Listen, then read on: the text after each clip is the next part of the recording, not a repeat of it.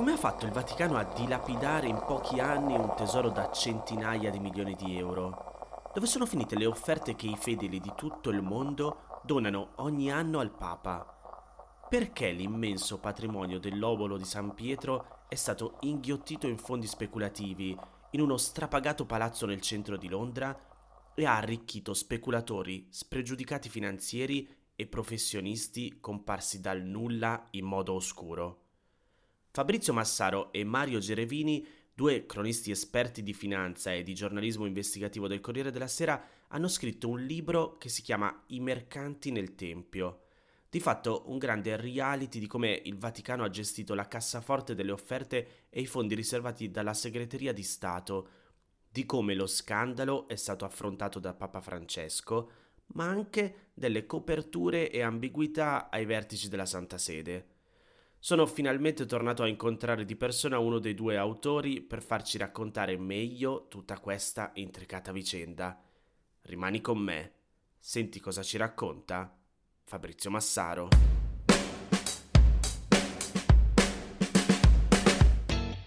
Fabrizio, il libro si legge come se fosse un thriller, è davvero appassionante e coinvolgente, eppure parliamo di finanza.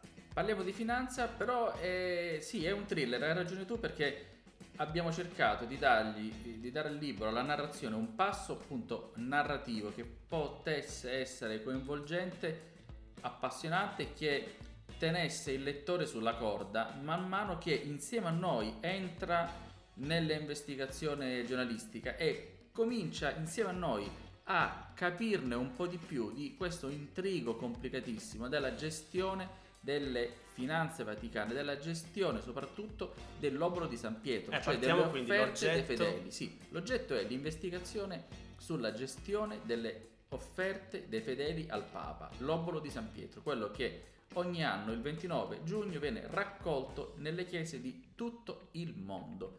Si parla di all'incirca, la stima che abbiamo fatto noi e che hanno fatto anche i magistrati vaticani è di seicento milioni di euro all'incirca a un certo periodo di quest'ultimo di quest'ultima fase, di questi ultimi anni. L'obolo di San Pietro esiste da una cinquantina d'anni, o meglio, la gestione in questo modo del fondo dell'obolo di San Pietro, l'obolo esiste da centinaia di, di centinaia di anni. Ebbene, questa gestione noi l'abbiamo seguita nelle sue varie evoluzioni e in tutti i rami nei quali è finita.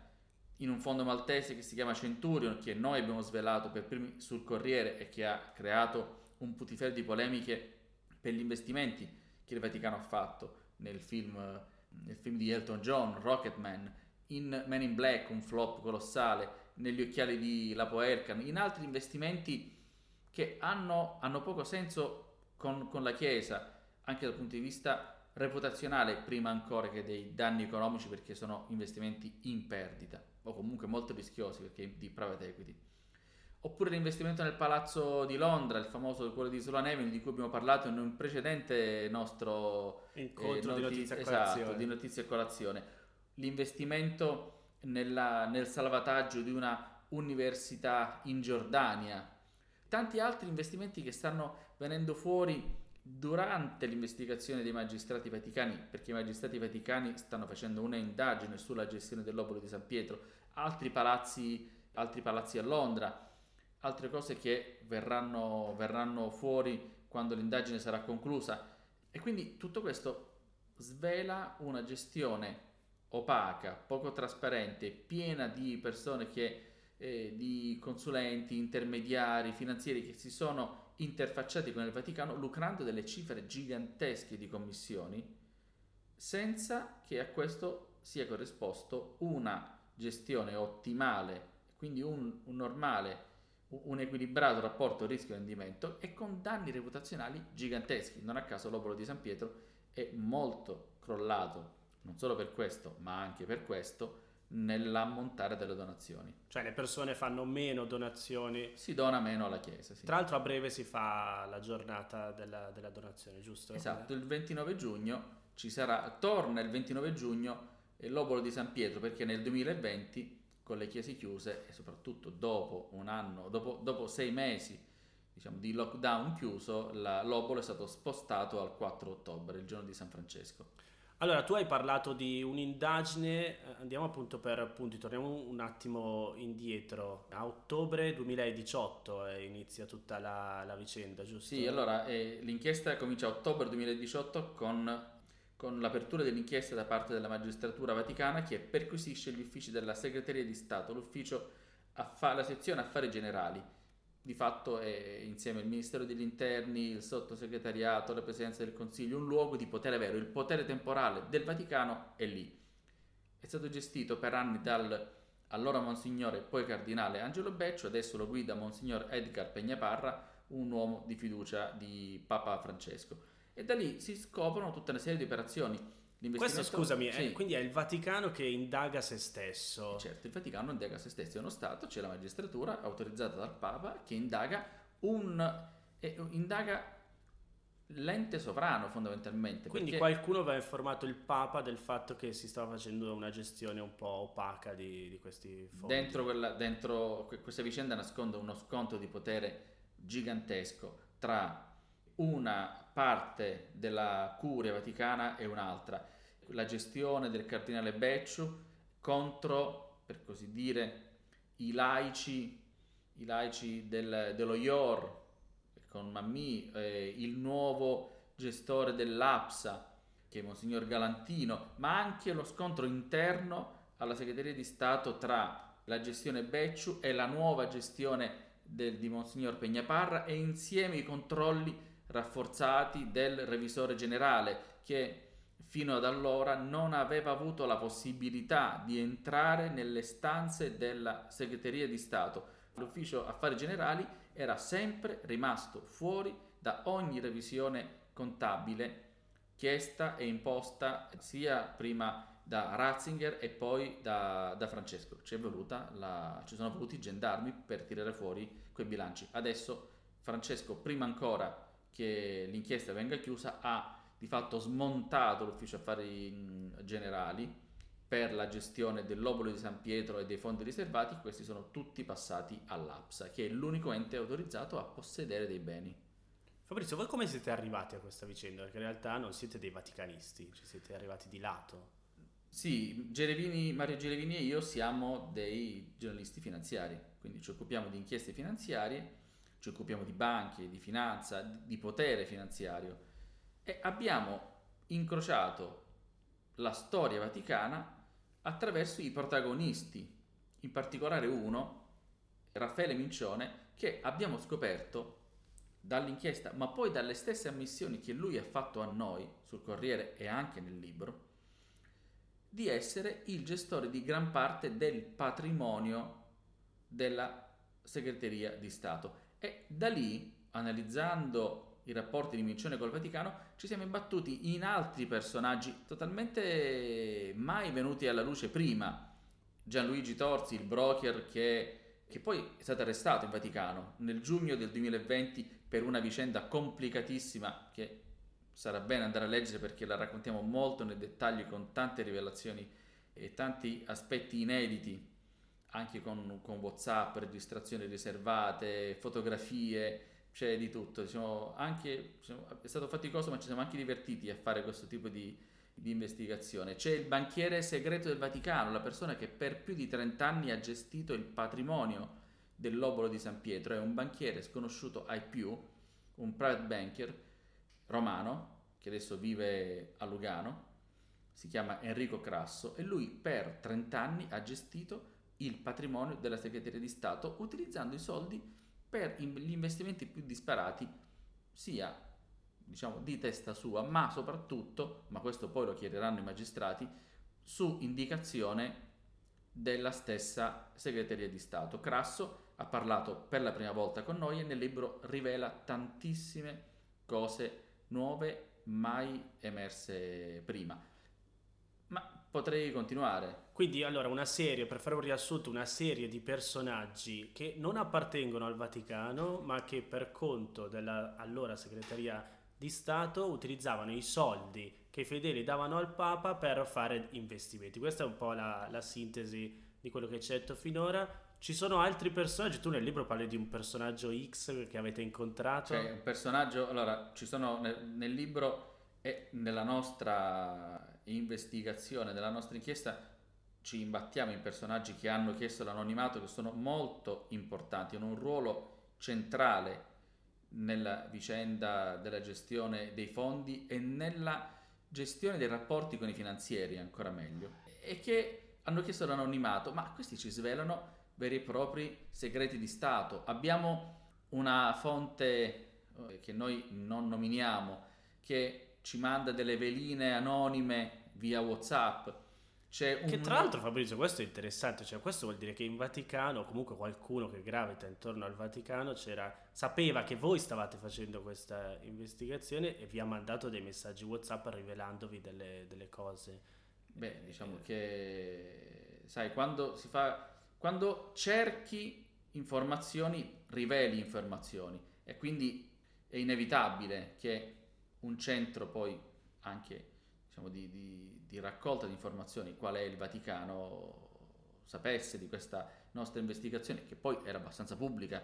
Noi abbiamo, avevamo già fatto degli articoli sul Corriere su questo tema, quindi è anche possibile che questa fonte ci abbia contattato sapendo che noi stavamo lavorando su, su questi argomenti. Comunque non posso entrare nel, nel dettaglio perché è una fonte che ha chiesto l'anonimato e quindi lo rispettiamo, però raccontiamo quello che ci ha detto e anche come l'abbiamo soppesata. Ma ci sono anche dei tweet anonimi di account misteriosi che poi scompaiono e ricompaiono con, con nomi leggermente cambiati, che fin dall'inizio chiarivano, svelavano nomi di persone che poi sarebbero rimaste o coinvolte nell'inchiesta o che comunque sarebbero emerse come persone interessate alla gestione dei soldi del Vaticano. E poi ci sono gli esponenti della, della segreteria, non ci sono soltanto i laici e i finanzieri fuori le mura, ci sono anche i, i prelati dentro le mura che hanno gestito, che hanno gestito queste,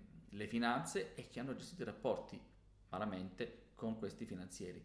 E chi sono questi, questi personaggi legati alla Chiesa, quindi? Beh, diciamo, noi identifichiamo quantomeno quattro personaggi. Uno è un laico, si chiama Fabrizio Tirabassi, che è il funzionario principale, di fatto è il manager laico più alto in grado nella gestione di questi fondi riservati e dell'obolo di San Pietro, ed è uno dei personaggi chiave anche dell'inchiesta.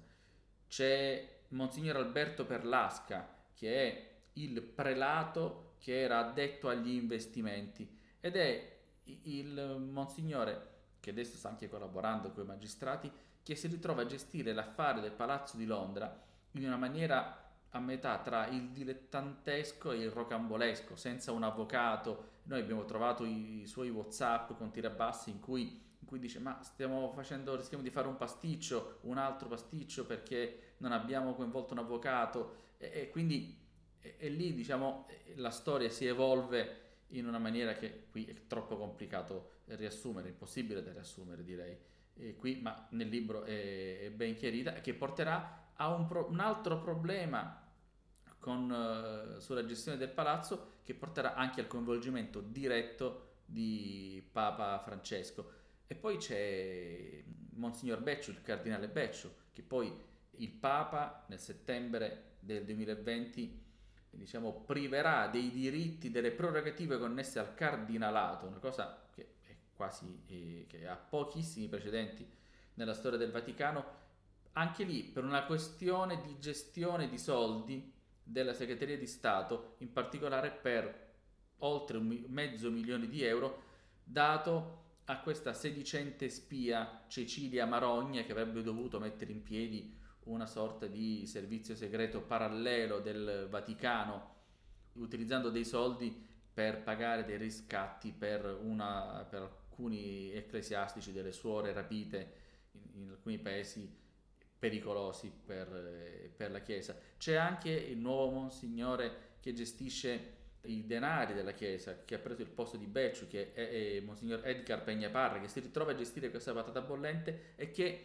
la gestisce anche con una certa ambiguità, perché si ritrova a trattare con una persona che in Vaticano considerano un ricattatore, che è Torzi, che poi appunto viene arrestato, poi viene rilasciato. Però noi svegliamo anche i WhatsApp fra Peña Parra e Torzi, che sono di un tono amicale, anche se e poi in quel momento Peña Parra stava trattando con uno che lo stava ricattando, gli stava, cercava di estorcergli quindici venti milioni di euro per lasciare un palazzo di cui era entrato sostanzialmente in possesso, di cui era diventato amministratore appena pochi mesi prima.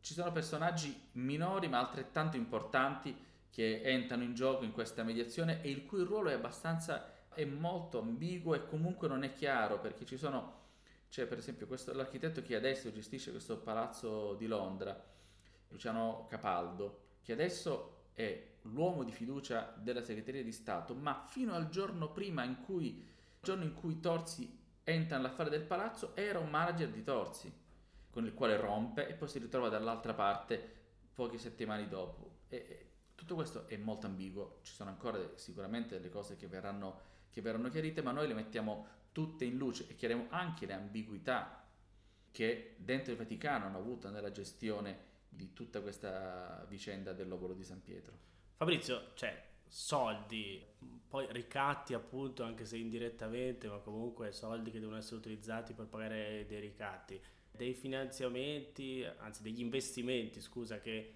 vengono fatti da personaggi estranei al Vaticano ma che invece prendono delle commissioni grazie a personaggi interni alla, al Vaticano. Ci manca solo un omicidio e sembra un film e invece è tutto vero, tutto quello che, che sì, viene raccontato. Facciamo, evitiamo che ci siano omicidi, che già, perché noi stiamo, adesso sorridiamo, ma la vicenda è molto seria, però Fino a, fino a quando si tratta di soldi e non muore, non muore nessuno, e meno male.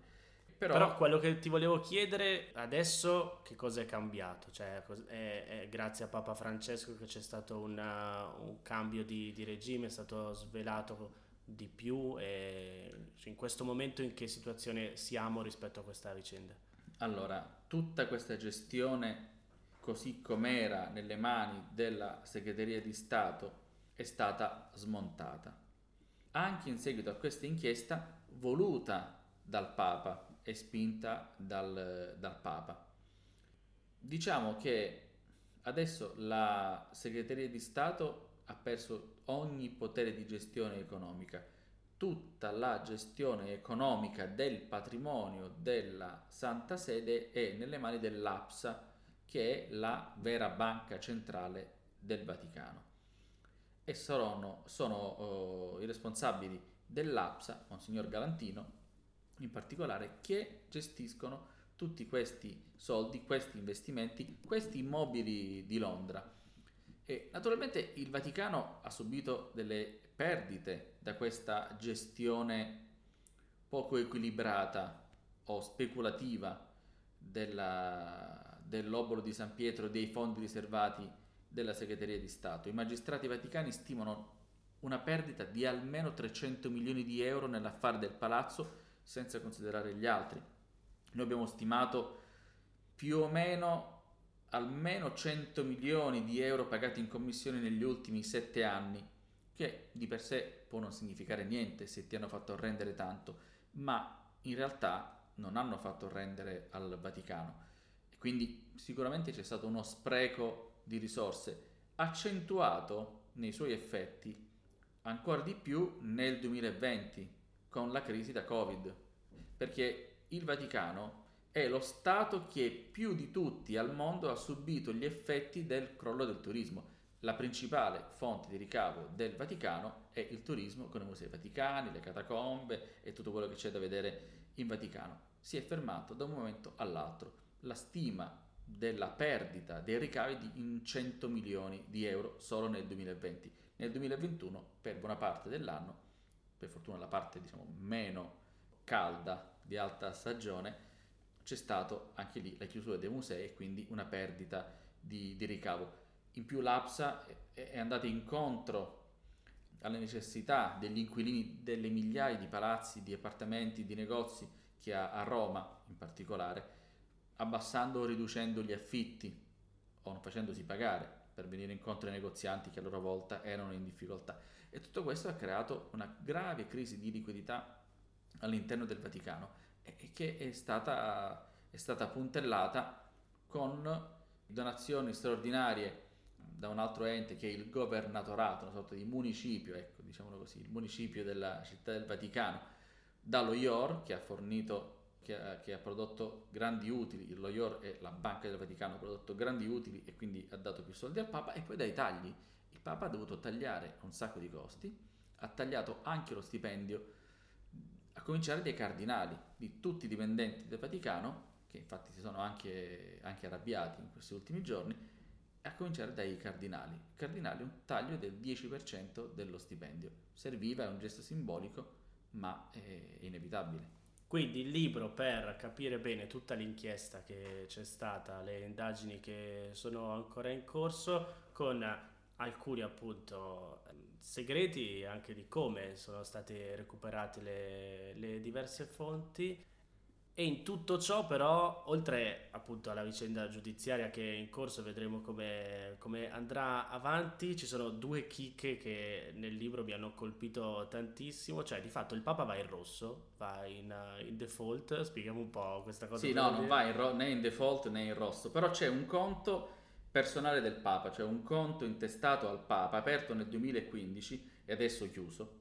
quando il Papa Francesco ha deciso di togliere via tutti i soldi dalla Svizzera, ed era un conto intestato personalmente al Papa presso l'U B S, dove c'erano all'incirca venti milioni di, di euro, e a un certo punto nel, nella primavera del duemiladiciannove, quando il Vaticano decide di pagare Torzi perché lasci la gestione del palazzo che si era ritrovato ad avere all'insaputa del Vaticano, mettiamola così, bisognava trovare la liquidità. La liquidità non c'era, e allora i funzionari del Vaticano, Monsignor Perlasca e Fabrizio Tirabassi, pensano di utilizzare il conto personale del Papa, intestato al Papa, per prendere questa liquidità.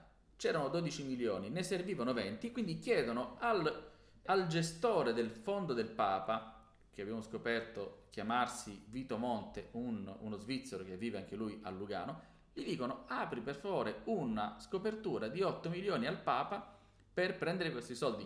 Poi noi non sappiamo se i soldi effettivamente siano stati presi dal conto personale del Papa, che quindi è andato in rosso, okay. Però il fatto stesso che venga accesa una linea di credito di scopertura al Papa è, è clamoroso, è pazzesco. Cioè, sembra chiedere cosa se ne fa il Papa di venti milioni di euro in, in Svizzera. Beh, il Papa, per il suo conto personale. Beh, il, non è un conto personale, in realtà è un conto intestato al Papa per le spese discrezionali del Papa. Il Papa fa tantissimo sia in termini di carità sia in termini di sostegno alle chiese più in difficoltà più, più in difficoltà nel mondo. Ok, quindi diciamo che un, gli servono per il suo ruolo istituzionale, per... è un gruzzolo che gli serve a cui, e non deve di fatto spiegare niente, ma tutti gli stati hanno fondi riservati che sono gestiti direttamente dal, dal capo del governo, dal capo del, dello Stato. Invece la seconda chicca molto particolare, cioè in tutta questa vicenda cosa c'entra Elton John, che tra l'altro ha anche ripreso un vostro articolo, se non sbaglio. Elton John è una storia singolare, perché Elton John ha fatto un film molto, molto bello e molto di successo, che è Rocketman, sulla sua vita. Uno dei finanziatori di questo film è stato il Vaticano, attraverso il fondo maltese Centurion, nel quale la Segreteria di Stato aveva investito, fondo maltese gestito, fondato e gestito da Enrico Crasso, il banchiere segreto del Vaticano di cui abbiamo parlato poco fa. Ebbene, noi scopriamo che, che Centurion ha investito nel fondo, ha investito nel film di Elton John.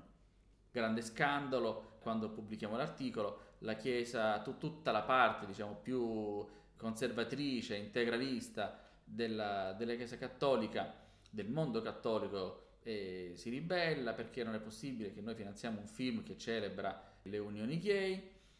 I gay che contestano al, a, al Vaticano eh, un atteggiamento di ipocrisia, e lo stesso Elton John che accusa pubblicamente la Chiesa, il, il Vaticano, di ipocrisia, quando è stato stabilito qualche settimana fa che non si possono benedire le unioni gay perché l'unione gay è un peccato. E allora, e allora naturalmente Elton John ha fatto un tweet dicendo: voi condannate le unioni gay ma guadagnate, fate i soldi con un film che celebra l'amore gay, e quindi c'era l'hashtag ipocriti.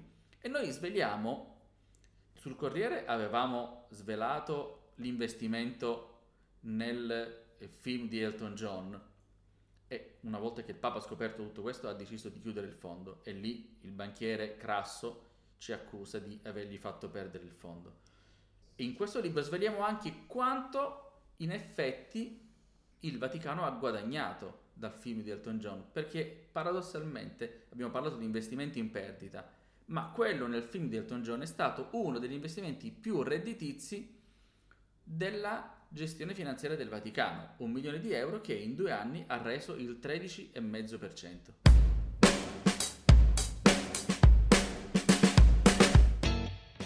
Di come vengono utilizzati i fondi dei fedeli e del famoso palazzo di lusso in centro a Londra, di cui accenna Fabrizio Massaro, avevamo parlato proprio con lui nella puntata di Notizie a colazione del ventisette giugno dell'anno scorso. Se vuoi puoi andare indietro per approfondire anche questo aspetto della vicenda. Intanto qui spero di averti dato uno spunto utile a capire come operava, prima di questa inchiesta, il cuore finanziario della Santa Sede, l'impenetrabile sezione affari generali della Segreteria di Stato. Per saperne ancora di più c'è il libro, si chiama I mercanti nel tempio, di Fabrizio Massaro e Mario Gerevini. Se ti va, condividi questa puntata con qualcuno a cui pensi possa interessare. Se invece vuoi suggerirmi un altro tema da approfondire qui nel podcast, puoi farlo inviandomi un'email all'indirizzo notizieacolazione chiocciola gmail punto com, oppure cercami su uno dei miei canali social. L'account da seguire è sempre lo stesso, Massimo Brugnone. Ti ricordo che se vuoi puoi sostenere la produzione di questo podcast con una piccola donazione tramite il sito w w w punto notiziacolazione punto i t. Un saluto da Massimo Brugnone.